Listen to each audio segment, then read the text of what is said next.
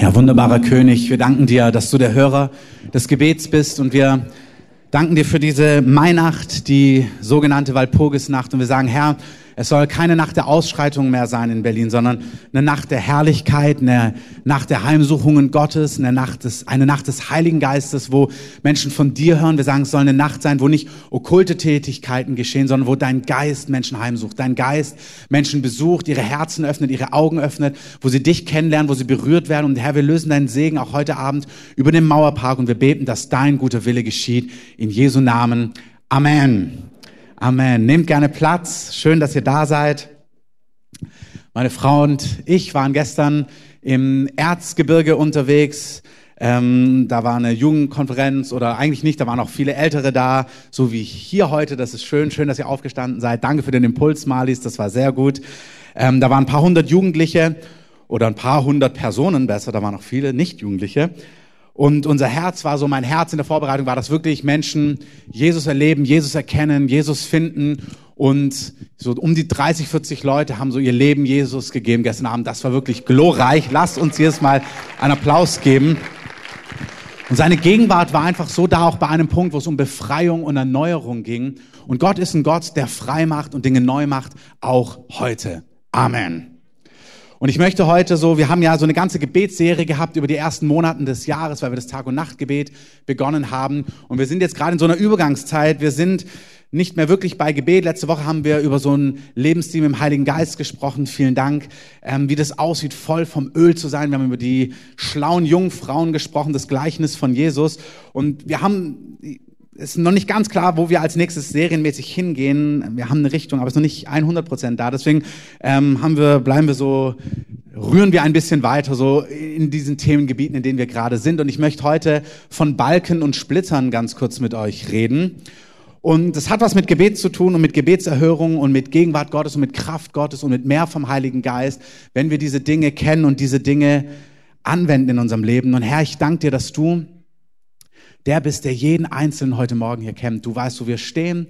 Du kennst unsere Siege, du kennst unsere Herausforderungen, du kennst unsere Träume, unsere Sehnsüchte. Ich danke für all die prophetischen Worte, für all den Input deines Herzens, der so sehr zeigt, dass du interessiert bist. Du bist kein, gleichgültig, kein gleichgültiger Gott, kein Gott, der fern ist, sondern ein Gott, der da bist, der handelt und der spricht. Und Heiliger Geist, wir laden dich ein, dass du genau zu uns heute sprichst, zu mir sprichst, zu jedem Einzelnen und dass dein guter Wille triumphiert. Amen.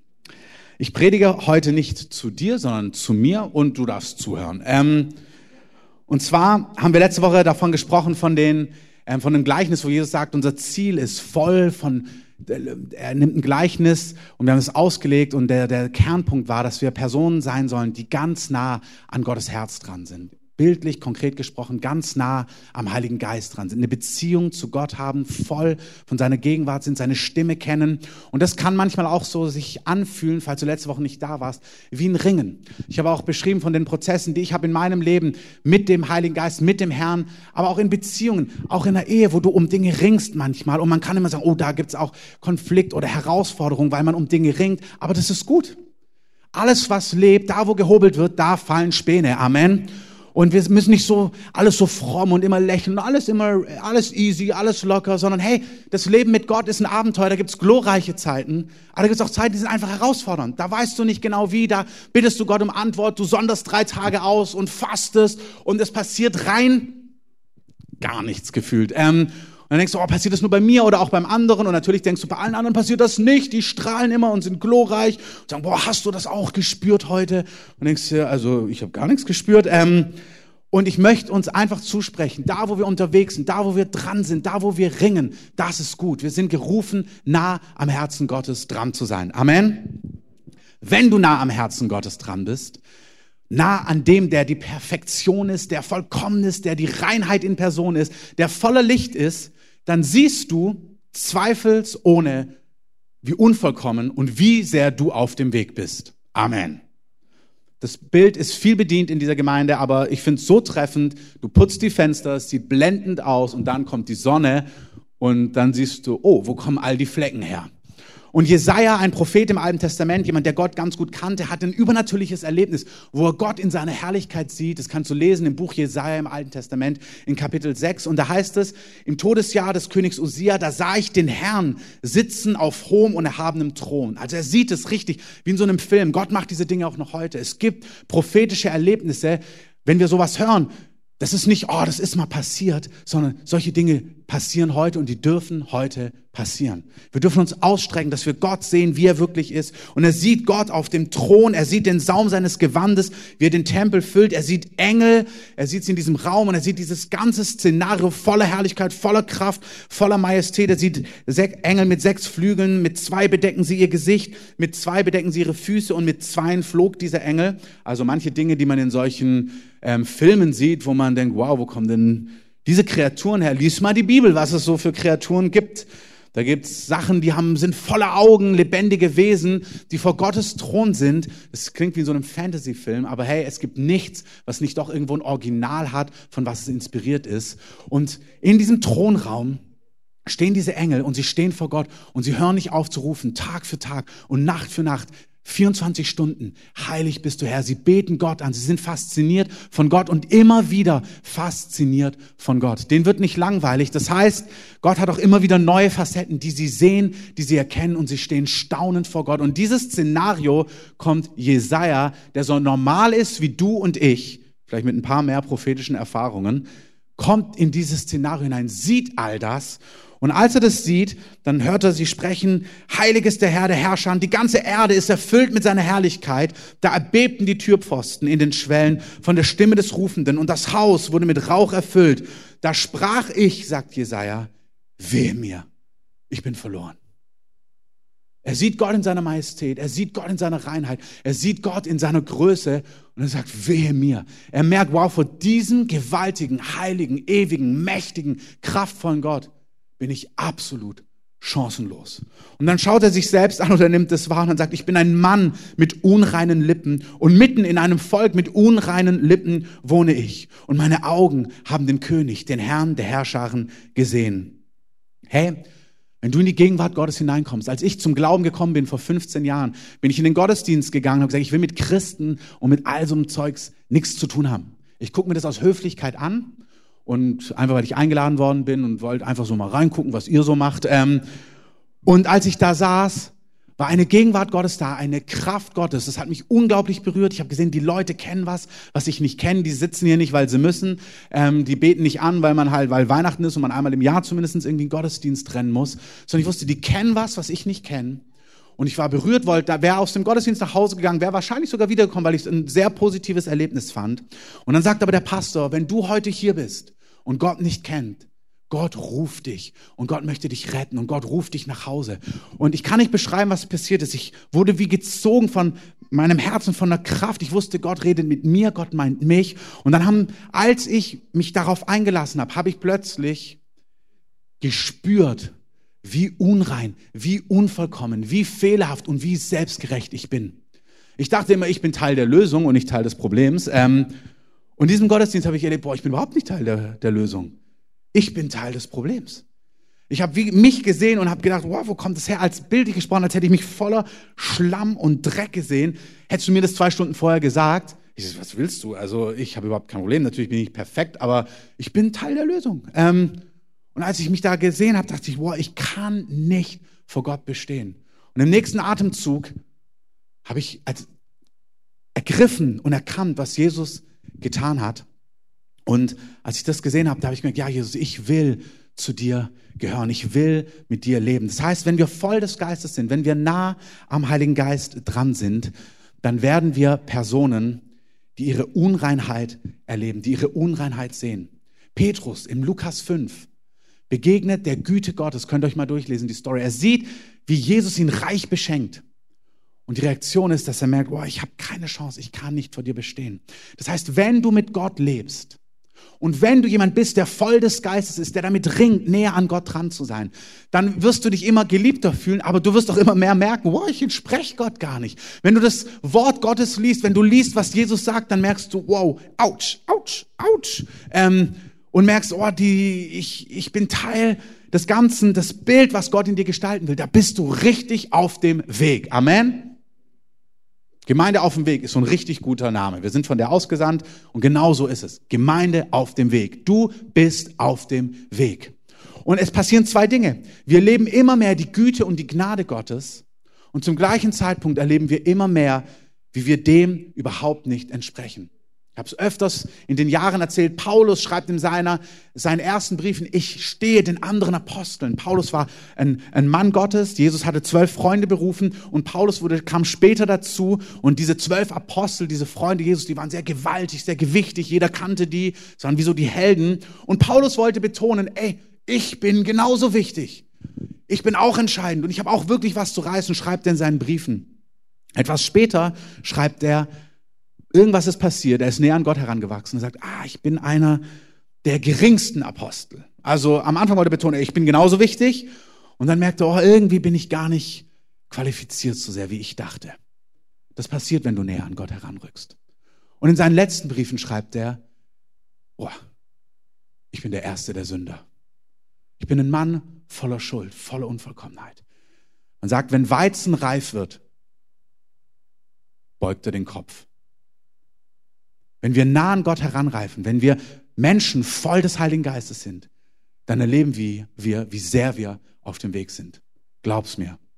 Und Gott hat seine Szenarien, wie er das macht. Im Alltag, in Familie, im Beruf. Er führt dich an die Punkte, wo du merkst, wow, ich bin wirklich auf dem Weg. Ich bin ein Mann mit unreinen Lippen in einem Volk von unreinen Lippen.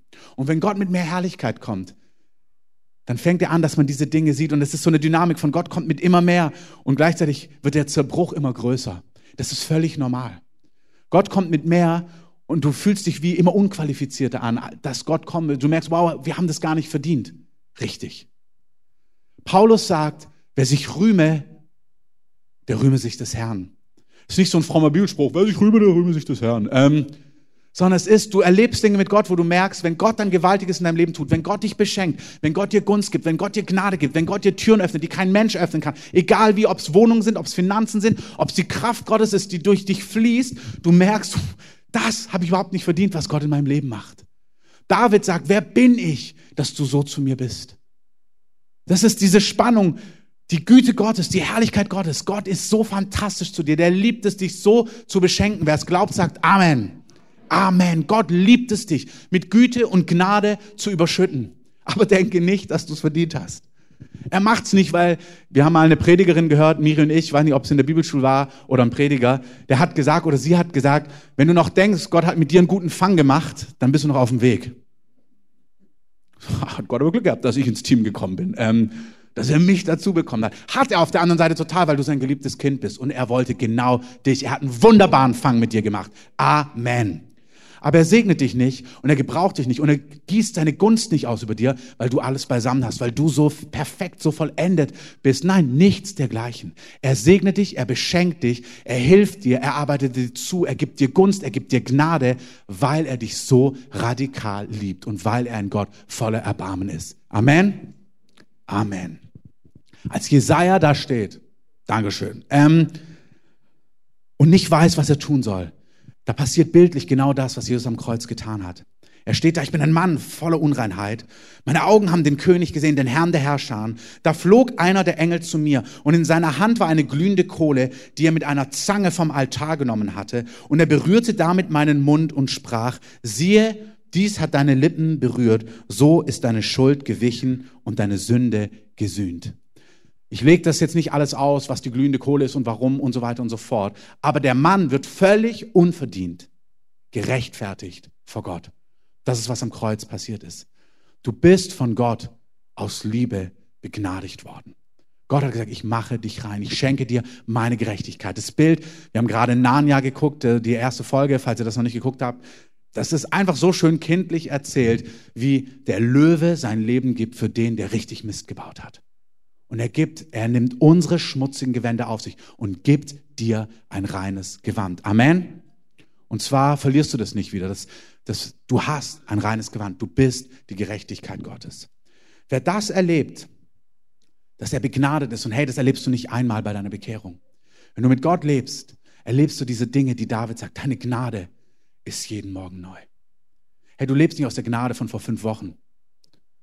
Du lebst heute aus Gnade. Und zwar Gnade, die du brauchst. Und wenn du mit Gott lebst, ich rede nicht von einer permanenten Innenschau und permanenten Verdammnis und denke, oh, danke, dass du mich noch liebst. Nichts dergleichen. Es ist ein Lebensgefühl von, ich bin so geliebt, aber ich sehe, wie sehr ich auf dem Weg bin. Das ist eine Spannung, die kann man mit Worten nicht erklären. Das passiert in deinem Innersten. Du fühlst dich so geborgen, so angenommen, so gewollt und erkennst aber, dass du wirklich so auf dem Weg bist und so begnadet bist und diese Gnade jeden Morgen neu ist. Amen. Manna im Alten Testament, das war so eine Versorgung, das war Essen, was die Israeliten bekommen haben. Das kam jeden Tag neu und dann haben sie es manchmal so mehr gesammelt, dass sie einfach so gehortet haben und das ist vergammelt und verschimmelt. Und Gott hat gesagt, du brauchst es jeden Morgen neu, jeden Tag neu. In den Situationen, wo du unterwegs bist. Wer das erlebt, wer erlebt, dass Gott so ist, wer diese Güte, diese Gnade erlebt, der ist gerufen, Gnade zu geben. Und das ist, was mich für heute bewegt. Meine Frau und ich hatten diese Woche so einen richtigen Krach an einer Stelle. Also, vielleicht habt ihr sowas auch mal. Und dann, ich bringe sie dann manchmal, also wir sind auch beide sehr emotional. Also, das ist, wenn du emotional bist, bist du immer emotional. Also, wir sind bei Jesus emotional, wir sind in Anbetung emotional und wenn wir diskutieren, dann sind wir auch emotional. Ähm, so ist das eben. Und wenn du stiller bist, dann bist du eben stiller. Das ist in Ordnung. Und das war dann emotional und dann kann ich sie manchmal wahrscheinlich gefühlt zu Weißglut treiben. Vielleicht kann sie das auch. Ähm und dann saß ich so da innerlich und dann wirklich, ich, ich dachte, ich platz. Ähm und wir hatten so ein Männertreffen, so ein Leitertreffen vor einem Jahr, wo wir so leitende Männer zusammengerufen hatten. Und es war so schön, dass wir Männer, so wie ihr Frauen auch, und deswegen könnte es ein Übergang sein in so Männer-Frauen-Themen, ich bin mir noch nicht ganz sicher, aber wir bleiben auch noch bei Gebet, weil wer keine Gnade gibt, hat keine Gebetserhörung. Also ich bin mir noch nicht ganz sicher, wo wir hingehen. Ähm, hat was mit Gebet zu tun, hat was mit Gnade zu tun. Errettung ist auch immer gut, aber könnte auch was mit Männern und Frauen zu tun haben. Also die Predigt weiß ich, wo sie hingeht, aber wo wir die nächsten Wochen hingehen.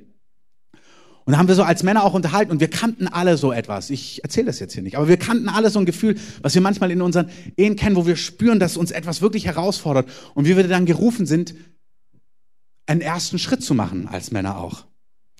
Amen. Vielleicht gehen wir Richtung Männer-Frauen-Themen, ja. Jetzt gucken manche Frauen ihre Männer an. Siehst du? Ähm, Habe ich dir doch gesagt. Ähm, habe ich so gemerkt, oh nee, nee. Und dann hat sie mir das noch so gespiegelt, dass ich dran wäre, jetzt so auch den ersten Schritt, und dass es ja selbstverständlich ist, dass ich den ersten Schritt mache. Und ich gedacht, oh, also jetzt wird's immer gewaltiger. Ähm, oder habe ich gedacht, also. Und dann saß ich so da, also ich bin dann rausgegangen und habe durchgeatmet, überlegt, was ich jetzt mache. Und dann habe ich einfach nachgedacht irgendwie, wie ich gerade lebe, wie gütig Gott zu mir ist, wie gnädig Gott zu mir ist. Und ich will jetzt gar nicht sagen, hey, Miri hat was falsch gemacht und sie braucht Gnade. Das könnte sie genauso umgekehrt, wenn sie heute predigen würde. Aber ich habe gesagt, nee, ich predige, weil sonst hätte sie davon erzählt. Ähm, ähm, ich sag, das ist dann auch der Vorteil. Ähm,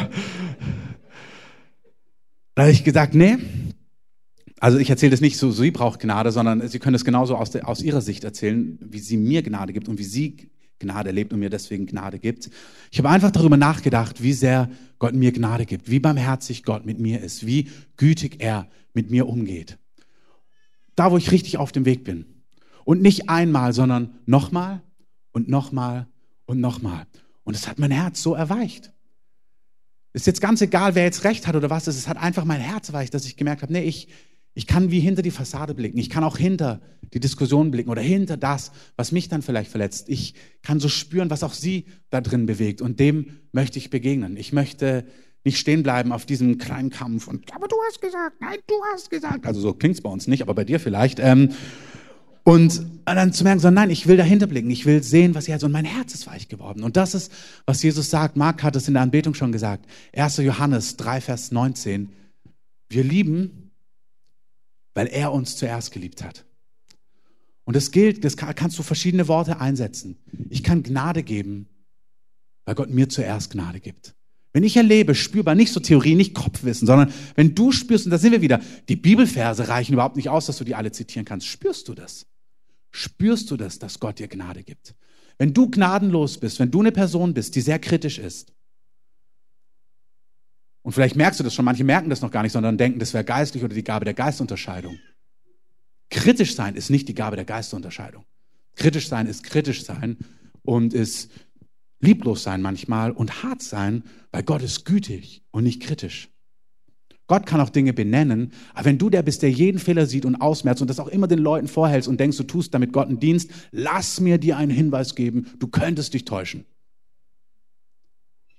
Gott sieht Dinge und ja, Gott spricht Dinge an, aber wir sind gerufen, in den deutschen Bibeln, das Wort ermutigen und ermahnen, kannst du im Griechischen, also bedeutet beides. Die deutschen Bibeln übersetzen konsequent ermahnen, oft.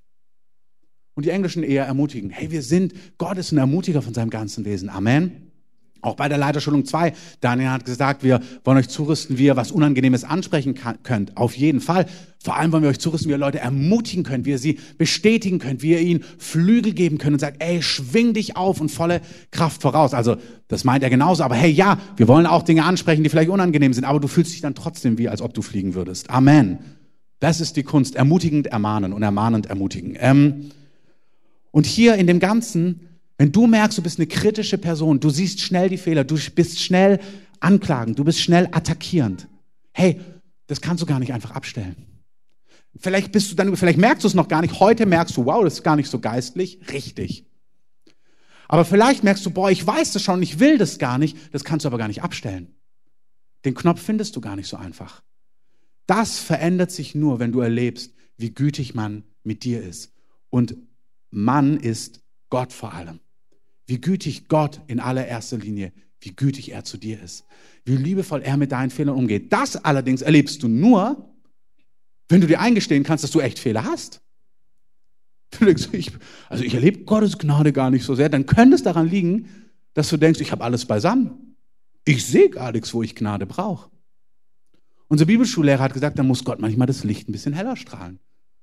Und wir drehen jetzt mal ein bisschen das Licht hoch im Leben von jedem Einzelnen, dass jeder hier weiß, dass er wirklich Gnade braucht. Hier ist keiner, der ich denke, ich, ich erlebe das gar nicht so Gnade. Weil du vielleicht gar keinen Blick darauf hast. Warum? Hat auch wieder verschiedene Gründe. Könnte sein, weil du so unter Härte groß geworden bist, dass du dir gar nicht eingestehen kannst, wenn du Fehler hast, weil du Fehler und Unvollkommenheit hast und es dir gar nicht eingestehen könntest, dass du wirklich auf dem Weg bist dann will Gott das heilen, dass du dir das eingestehen kannst. Du bist auf dem Weg und du brauchst Gnade und du bist unvollkommen. Schau mal deinen Nachbarn, kannst du es auch ihm sagen. Also, hey, du bist unvollkommen und hey, du darfst unvollkommen sein. Der junge Mann hat es heute so schön gesagt. Gott wünscht sich, alles in deinem Herzen zu sehen. Alles. Ist auch letzte Woche, wenn du voll des Öl bist, dann zeigst du ihm jede Seite von dir. Alles. Du zeigst ihm alles Glorreiche, aber du zeigst ihm auch alle Kämpfe, alle Unvollkommenheiten, alles, was du willst. Und du fängst an, da drin zu ruhen. Sagst Jesus, so sieht's aus. Mit Zorn, mit Lust, mit Geiz, mit Rechthaberei, mit was auch immer. Das ist echt mein Problem. Ich kann mir das wirklich eingestehen. So sieht's bei mir aus. Hey, guckt doch auch bei euch an Ehepaaren. Schaut, schaut doch mal ehrlich auf euch. Ich möchte euch ermutigen. Seid doch bitte ehrlich zu euch. Wenn man in so einem Nahkampf Lebensgefühl ist, dann kann man sich das gar nicht eingestehen, weil man sich immer verteidigen muss. Nein, nein, nein, du, nein, du, nein, du. Und manche leben ihr gesamtes Leben in so einem Nahkampf. Leg deine Nahkampfwaffen einfach ab, auch was Carsten gesagt hat als Bild für die Gummistiefel. Leg diese Selbsterlösung ab. Gesteh dir ein, hey, du bist auch auf dem Weg und das ist in Ordnung. Du kannst nur Güte erleben, wenn du Güte und Gnade brauchst. Wenn du gar nichts Gefühl hast, dass du es brauchst, kannst du es auch nicht erleben. Paulus sagt, heißt das, wir sollen extra sündigen? Nein, das heißt es nicht. Du hast genug Sünde. Brauchst nicht extra Dinger noch einladen, um irgendwie dann wirklich Gnade zu erleben, sondern nimm einfach, was da ist und guck dir das real an, was in dir stattfindet und erlebe, wie gütig Gott ist. Und dann gib diese Gnade weiter. Wenn du jemand bist, der super kritisch ist, musst du mehr Gnade erleben. Wenn du mehr Gnade erleben musst, musst du ehrlicher zu dir selber sein. Wenn du das nicht kannst, dann schau mal, was dir ran so schwer fallen würde unvollkommen zu sein. Das ist etwas, was Gott gerade macht und was er wirkt. Er, er wirkt einen Zerbruch in unserer Stadt, in unserer Mitte, in jedem Einzelnen, weil den Demütigen gibt er Gnade. Und ein zerbrochenes, zerschlagenes Herz, bedürftige Herzen kann Gott nicht verachten. Städte, Gemeinden, Familien, Einzelpersonen, die auf dem Weg sind und sich das eingestehen können, die ziehen die Gegenwart des Heiligen Geistes förmlich an. Amen. Ich möchte euch ein Gleichnis noch vorlesen. Die meisten von euch, wenn ihr mal im Neuen Testament gelesen habt, kennt es. Wenn du sowas nicht kennst, hörst dir an. Es steht in Matthäus 18. Da fragt Petrus, der Freund von Jesus, Herr, wie oft soll ich eigentlich genau vergeben, wenn man gegen mich sündigt? Siebenmal? Jesus spricht zu ihm, nein, nicht siebenmal, sondern 70 mal siebenmal. Die Mathematiker sagen dann, ah, 490 mal. Ähm, aber es meint nicht, für, also falls du so eine Strichliste hast, oder es gibt bestimmt schon eine App, wo du dann so abklicken kannst, so, und dann sagt dir, jetzt ist Vergebung vorbei. Ähm, es meint nicht 490 mal. Das ist ein hebräischer Begriff, der meint unendlich. Immer, immer und immer und immer und immer und immer und immer und immer und immer, immer und immer, immer, immer wieder. Und dann sagt er ihm, ich gebe dir ein Gleichnis. Und dann sagt er, da war ein König und der hatte einen Schuldner. Und dieser Schuldner hat ihm richtig viel Geld geschuldet. Sagen wir mal 10 Millionen. 10 Millionen Euro hat er ihm geschuldet. geschuldet. Und der König möchte seine Schulden antreiben. Und er ruft diesen Mann zu sich und er, diese Schulden sollen abbezahlt werden. Und der Mann sagt zu ihm, bitte, habe Geduld mit mir. Er fällt nieder und sagt, habe Geduld mit mir.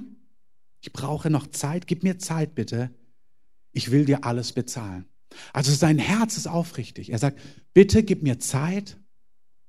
Ich möchte bezahlen. Jetzt gehen wir mal rein. Ich möchte, dass dieser Punkt sich in meinem Leben verändert. Gott, ich möchte, dass sich dieses Thema in meinem Leben verändert, dass Zorn, Lust, Geiz sich verändert. Oder in der Ehe, ja, ich möchte, ich weiß, was da entscheidend ist. Ja, ich möchte, dass Dinge sich verändern, aber hab Geduld mit mir, bis ich es bezahlen kann. Und der König ist gütig und barmherzig, ist berührt und sagt, weißt du, ich erlasse dir deine Schuld. Ich begnade dich unverdient. Und er geht. Und dann geht er raus und auf dem Weg nach Hause, aus dieser Gnadenerfahrung heraus, sieht er jemand, der ihm nicht 10 Millionen Euro, sondern 10 Euro schuldet. Und er sagt, hey Freundchen, erinnerst du dich, du schuldest mir 10 Euro. Und der Mann sagt, oh, sorry, ich habe gerade keine 10 Euro. Kannst du mir Geduld, kannst du mir ein bisschen Aufschub geben, damit ich dir das abbezahlen kann? Er sagt, auf keinen Fall, du schuldest mir 10 Euro, lasst ihn verhaften, bis er mir das Geld gegeben hat. Und das bekommt der König mit. Und erschrocken über diese Herzenshärte lässt er den ersten Mann verhaften und sagt, und du kommst unter Gericht, das Bild da sind Folterknechte, du kommst unter quälende, zwanghafte, dich zerstörende Dinge, bis du alles abbezahlt hast, Klammer auf, was du niemals aus eigener Kraft tun kannst, Klammer zu. Du kannst nicht Gnade empfangen und dich ein Lebensstil leben, in dem du nicht Gnade weitergibst. An wen? Nicht theoretisch an irgendjemand fernen, den du nicht kennst, sondern Gnade da, wo du lebst, im Alltag, jeden Tag. Da, wo es weh tut. Da, wo es nicht weh tut, ist es auch nicht schwer. Petrus sagt, wie oft genau? Meine App sagt noch 322 Mal. Dann ist aber auch gut. Sagt nein, nochmal und nochmal und nochmal und nochmal. Und wir sind gerufen, Menschen, eine Gemeinde voller Barmherzigkeit zu sein, weil wir Barmherzigkeit empfangen haben. Mit Menschen in unserer Mitte. Schau mal bitte dich um. Das ist mein so letzter Gedanke. Und Thomas, du kannst gern schon nach vorne kommen. Wo, wo bist du nicht versöhnt mit Menschen? Wie sieht es aus? Vielleicht trägst du gegen jemand richtig Groll in deinem Herzen. In der Gemeinde, auf Arbeit, Chef, Eltern, Leuten in Vergangenheit. Das heißt, du trägst Unvergebenheit in dir rum. Du hast Gnade empfangen, wenn du Jesus erlebt hast. Aber du, du trägst Groll gegen die andere Person. Jesus gibt ein anderes Gleichnis. Er sagt, ihr seht den Splitter im Augen des anderen, aber du hast bildlich gesprochen einen Balken in deinem. Du sagst, ja, wenn du wüsstest. Sagt, nein, nein, nein, nein, wirklich nein. Bildlich gesprochen, sagt Jesus, das kann massiv sein, was andere dir getan haben. Aber du selber hast einen Balken in deinem Auge und hast Gnade und Vergebung gebraucht. Und dir ist Gnade und Vergebung zuteil geworden. Und du bist gerufen, es an Menschen weiterzugeben. Menschen, wo du Zorn und Ärger hast. Egal wo das ist, du bist gerufen, wenn du das wahrnimmst, zu sagen, Herr, ich habe Gnade bekommen, ich will Gnade geben. Wie äußert sich das noch? Vielleicht gibt es Menschen, vor denen du dich distanzierst, wo du einfach merkst, du hältst sie auf so einem gesunden Abstand. Vielleicht auch ganze Gruppen. Vielleicht als Frau hältst du einfach so Männer, du hast so ein inneres Bild, so wie so Männer. Oder als Männer habt ihr so ein Bild in euch Frauen.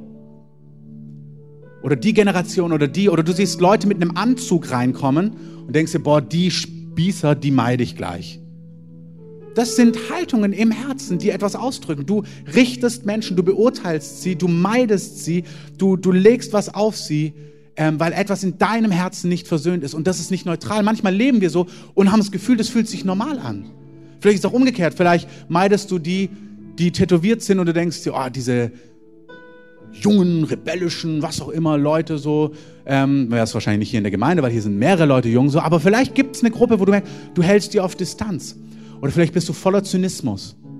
Merkst immer wieder, wie so ein sarkastischer, zynischer Spruch, die einfach von den Lippen kommt, permanent und nochmal und nochmal und nochmal. Das ist kein Zeichen von erlöst und befreit und versöhnt sein mit gewissen Dingen. Das zeigt, dass du was in dir rumträgst, was überhaupt nicht verarbeitet ist. Und ich klag dich nicht an, aber ich sagte, du hast Gnade empfangen und wenn du es noch nicht hast, darfst du heute Gnade empfangen. Du darfst Vergebung für deine Schuld, für deine Sünde heute empfangen. Und die einzige Voraussetzung ist, dass du dich entscheidest, auch Gnade anderen zuteil werden zu lassen. Das ist das Gebet, was Jesus uns gelehrt hat. Vergib mir meine Schuld, wie ich auch denen, wie meinen Schuldigern vergebe, wie ich auch denen vergebe, die an mir schuldig geworden sind. Vielleicht lästerst du über Leute, vielleicht fällt es dir ganz leicht, auch in so einem Gemeindekontext, immer wieder Dinge hochzuholen, schlecht zu reden oder subtil schlecht zu reden, mit Gebetsanliegen schlecht reden. Das gibt auch die geistlichen Formen von all dem schmollen, schweigen, der anderen Person zeigen, du hast mich verletzt, du bist herausfordernd für mich. Der andere schweigt nicht, der nächste wird laut, der nächste wird anklagen, der nächste wird selbstgerecht, der nächste wird passiv. Männer, die, wenn ihre Frau dann mal emotional wird, dann sowieso gefühlt so passiv, jetzt mache ich, mach ich gar nichts mehr. Also wenn du dich so verhältst, so dann, nee, also so redet man mit mir nicht. Das ist Gnadenlosigkeit. Das ist, als ob du das Recht hättest, dich zurückzuziehen. Das kann ganz galant aussehen. Wir gehen in diese Serie absolut rein, irgendwann in der nahen Zukunft. Das sieht so geistlich vielleicht aus. Lässt sie dann auflaufen mit ihren Emotionen, sagen, also kannst du das nicht ruhig sagen und so weiter und so fort. Das ist völlige Selbstgerechtigkeit. Das ist Lieblosigkeit. Es gibt alle Facetten davon. Aber wir sind gerufen, Menschen voller Gnade zu sein.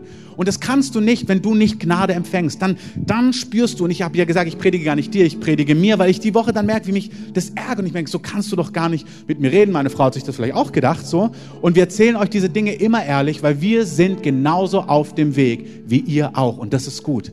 Und wir sind begnadet und von Gott erkauft und geliebt. Und Gott wird Gewaltiges mit uns tun, weil wir von ihm zuerst geliebt sind und aus Gnade errettet sind und wir dürfen echt sein und wir dürfen auf dem Weg sein und wir müssen keine künstliche Fassade aufrichten. Amen. Auch so zum Sonntag kommen. Ja, lasst uns mal Jesus, der einen Gnadenraum öffnet, einen Applaus geben. Auch wenn du an so einem Sonntag ankommst und dann so, man immer so tun muss, als ob alles easy ist. Hey, wenn du dich einfach merkst, boah, bei euch hat es auch mal gerappelt als Paar, dann hat es halt mal geknallt. Ist doch auch okay dann ist es einfach so.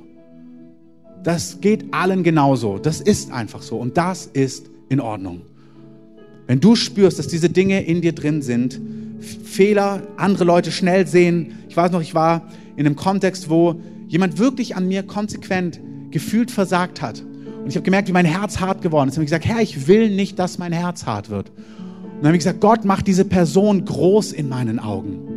Herr, und Gott kann das ganz fantastisch machen, dass du plötzlich nicht die drei, vier Dinge siehst, die dir wehtun, die dich verletzen, sondern er beleuchtet einen ganzen Teil, den du gar nicht mehr siehst. Und plötzlich siehst du die Person mit neuen Augen und siehst all das, wo sie vielleicht auf dem Weg ist, wo die Person vielleicht selber kämpft, wo die Person vielleicht selber das nicht erlebt hat, wo die Person vielleicht selber ihr Bestes gibt. Und das füllt dein Herz mit Barmherzigkeit und mit Gnade. Das ist, was der Heilige Geist wirken möchte. Eine Gruppe, eine Versammlung, die voller Barmherzigkeit ist füreinander, die das erlebt und weil sie es erlebt, weitergibt. Nicht einmal, nicht fünfmal, nicht siebenmal, sondern immer und immer und immer wieder. Amen. Lasst uns aufstehen. Herr, wir danken dir, dass deine Gnade für uns ist, dass jeder Einzelne von uns begnadet ist für unsere Unvollkommenheiten. Und ich danke dir für die Balken in unserem Leben, die du begnadigst. Und ich spreche das so aus über dir, dass du eine wahrhaftige Selbsterkenntnis hast, dass du siehst, wer du bist, wie du bist, wie geliebt, wie gewollt, wie erkauft, wie gesucht, wie gefördert du bist und gleichzeitig ein echtes Bild hast, wo du auf dem Weg bist und in Gnade gebettet und gewurzelt bist. So sehr, dass du Menschen Gnade geben kannst. Empörungen, wenn du jemand bist, der schnell empört ist, Oh, die Person hat mir nicht auf meine E-Mail geantwortet. Oh, die Person hat mich nicht angeguckt. Oh, die Person hat nicht so reagiert, wie ich das wollte. Oh, die Person hat nicht dieses und jenes gemacht. Das sind Anzeichen von Härte, von Gnadenlosigkeit.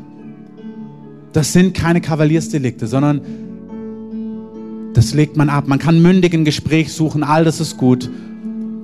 Aber so Haltungen von Empörung, von Härte, wenn du das spürst bei dir, entscheide dich doch heute neu, Herr, ich möchte Gnade jeden Tag nehmen. Und ich möchte Gnade geben. Wirklich allen die, die an mir gefühlt schuldig werden oder real schuldig werden. Ob das in deiner Familie ist, in deinem Umfeld, auf deiner Arbeit, in der Gemeinde. Und Heiliger Geist, wir wollen dir sagen, Jesus Vater, wir wollen dir sagen, wir lieben deine Gnade. Wir sagen, über unserem Leben, über unsere Gemeinde gilt, dass wir Gnade brauchen und Gnade wollen. Und wir sagen auch als Gemeinde, wir wollen Gnade geben, anderen Werken, anderen Gemeinden. Wir wollen Gnade geben, auch als Gemeinde. Wir brauchen das und wir wollen Gnade geben, individuell, aber auch in Gemeinde gedacht. Wir sagen, Gnade triumphiert. Gnade triumphiert über Gericht. Und dieses Bibelwort möchte ich dir zusprechen, wenn du Jesus noch nicht kennst oder ihn kennst, aber Gnade für dein Leben noch nie in Anspruch genommen hast. Jeder Mensch kommt in ein Gericht, weil es keinen vollkommenen Menschen gibt. Und Schuld muss bezahlt und Schuld muss gesühnt werden. Aber Gott hat die Welt so sehr geliebt, dass er sich entschieden hat, Mensch zu werden. Und die Strafe, die dir und mir gegolten hätte, auf sich zu nehmen. Das heißt, die Strafe für Sünde, für Gottlosigkeit, egal ob sie groß oder klein ist, ist der Tod. Aber Gott wollte dich so sehr, dass er sagt, jemand muss bestraft werden. Aber weil ich dich liebe, nehme ich diese Strafe auf mich. Und ich schenke dir Gerechtigkeit und Gnade, wenn du das möchtest. Wenn du möchtest, dass deine Schuld vergeben wird, schenke ich dir Gnade. Gnade triumphiert über Gericht. Er sagt, wenn du willst, bin ich dein Retter. Und dazu gehört, dass ich der Herr deines Lebens werde, dass du mir dein Leben in meine Hände gibst, dass du meine Hand ergreifst und mir nachfolgst auf den Wegen, die ich gehe, die dich zum Leben in Fülle führen, die dich in Freiheit führen, in Reinheit, in Versöhnung. Hier sind Menschen, dein Leben ist zerstritten, zerschlagen und zerstört und du kriegst es nicht geflickt. Du kriegst es nicht geflickt. Du hast es in den letzten 15 Jahren, in den letzten 20 Jahren nicht geflickt bekommen. Du wirst es auch in den nächsten Jahren nicht geflickt bekommen. Aber Gott bietet dir an, dass er deine Schuld vergibt und dir ein neues Leben schenkt und dein Leben heil macht und repariert. Und lasst uns für einen Augenblick mal die Augen schließen. Und das gilt jetzt für jeden Einzelnen. Du stehst allein vor Gott. Du stehst nicht hier mit deinen Freunden, nicht mit deiner Familie, nicht mit deinen Eltern, nicht mit deinen Kindern, nicht mit deinem Mann, nicht mit deiner Frau, sondern jeder steht alleine vor Gott. Und Gott fragt dich, möchtest du Gnade umarmen? Möchtest du, dass ich deine Schuld vergebe? Möchtest du dieses Geschenk annehmen, dass ich am Kreuz für dich gestorben ist? Und möchtest du meine Hand ergreifen und mit mir gehen? Möchtest du mir nachfolgen?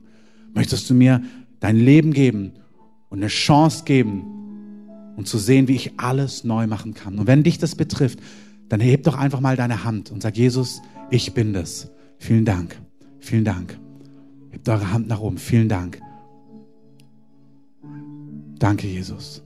Haltet eure Hand für einen Augenblick oben. Wer hier noch ist, hebt gerade eure Hand nach oben. Danke, König Jesus. Und lasst uns gemeinsam beten. Es sind mehrere Leute im ganzen Raum, die die Hände gehoben haben. Lasst uns die Augen geschlossen haben und lasst uns gemeinsam beten. Jesus, danke, dass du für mich gestorben bist. Für meine Sünden. Für mein Versagen. Für meinen Stolz. Für meine Selbstgerechtigkeit für meine Gottlosigkeit. Ich brauche Gnade. Und ich danke dir, dass du sie mir gibst. Und ich möchte denen vergeben, die an mir schuldig geworden sind. Und ich möchte dir einen Augenblick geben, wenn du Menschen vor Augen hast, die dein Herz verletzt haben, die dir tief wehgetan haben, die dich tief verwundet haben. Vergebung heißt nicht, dass man nichts mehr fühlt. Vergebung heißt auch nicht, dass es gut war, was passiert ist oder dass es egal ist, was passiert ist. Vergebung heißt, ich habe Gnade bekommen und ich gebe Menschen auch Gnade, die an mir versagt haben. Das heißt, ich lasse sie los. Ich erwarte nicht, dass sie bestraft werden oder dass sie Gericht bekommen, weil du bekommst kein Gericht und du bekommst keine Strafe. Du bekommst ein Geschenk und du lässt zu, dass andere, die auch versagt haben, auch nicht bestraft werden und auch kein Gericht empfangen. Lass Menschen los. Lass sie los. Es ist wie so ein Seil. Lass sie los. Lass sie los. Ich sehe das wie so auf dem Wasser. Lass es los und lass dieses Boot weggeschwemmt werden. Dreh dich um vom Ufer und geh ins Landesinnere. Wende dich ab von diesen Situationen, von diesen Menschen, von diesen Schmerzen, von diesen inneren Dingen und lass los und folge Jesus und sag, Jesus, ich vertraue dir. Wir beten weiter. Jesus, ich glaube, dass du Gott bist, dass du Gottes Sohn bist, der gestorben ist und der von den Toten auferstanden ist. Du lebst und ich ergreife deine Hand. Führe mich auf deinen Wegen und lass deinen guten Plan in meinem Leben geschehen. In deinem Namen bete ich. Amen. Vielen Dank, Christoph, für deine Offenheit, dass du von dir erzählst. Und wisst ihr, wenn wir als Leitung auch das erzählen, wo wir durchgehen, dann ähm, Jesus sagt, der Jünger ist nicht größer als sein Meister. Und wirklich, ich empfinde, wie, wie Gott uns einlädt, wenn, wenn du da bist. Wir werden jetzt gleich eine Zeit haben, einfach, wo wir den Gottesdienst schließen, wo wir Gebet anbieten. Wenn du da bist, wenn es dich getroffen hat, ich möchte dich einladen, es ist Gnadenzeit noch. Es ist Gnadenzeit und der Herr will uns begegnen. Es ist nicht, was denken jetzt andere, wenn ich jetzt Gebet nehme, sondern komm vor. Und das heißt im 1. Johannes 1,9, wenn wir unsere Schuld bekennen. Und Schuld ist auch da, wo wir Mühe haben zu vergeben, da wo wir gegen andere was haben, wenn wir unsere Schuld bekennen, ist er treu und gerecht, dass er uns vergibt. Und ich möchte euch diese Gelegenheit geben, diese einmalige Gelegenheit vorzukommen und zu sagen, ich brauche Gebet. Ich trage in meinem Herzen Bitterkeit gegen Geschwister. Es gibt Dinge, wo ich Geschwister nicht verstehe, dann komm vor und bekenne es und du wirst heute Freiheit erleben. Und wir schließen jetzt diesen Gottesdienst und ich möchte euch bitten, dass wir einfach hier eine Atmosphäre haben von, von, von Anbetung, von eine heilige Atmosphäre. Und wenn ihr reden wollt, dann seid ihr eingeladen. Draußen gibt es noch Tee, Kaffee, seid ihr eingeladen, einfach Gemeinschaft zu haben. Ähm, alle, die Gebet wollen, Peter, komm gerne schon mal nach vorne. Wir bieten hier Gebet an und Denkt dran, 17 Uhr oder 18 Uhr, wenn ihr kommen könnt, seid herzlich eingeladen, dabei zu sein im Mauerpark. Und ansonsten wünsche ich euch einen starken Sonntag, eine gesegnete Woche und der Herr mit euch. Ich bete noch zum Schluss. Danke, Heiliger Geist, für das, was du tust, immer noch. Und für das, was du auch gesprochen hast. Gott, wir beten, dass dieses Wort nicht geraubt wird. Ich bete auch nicht, dass wir vergessliche Hörer sind, sondern dass wir Täter deines Wortes sind. Ich lege so deinen Schutz, deinen Segen auf jede Familie, auf jedes Ehepaar, auf jede Einzelperson. Danke, dass du mit uns gehst und dein Angesicht leuchten lässt auf uns. In Jesu Namen. Amen. Amen. Wie gesagt, kommt gerne nach vorne und empfangt Gebet.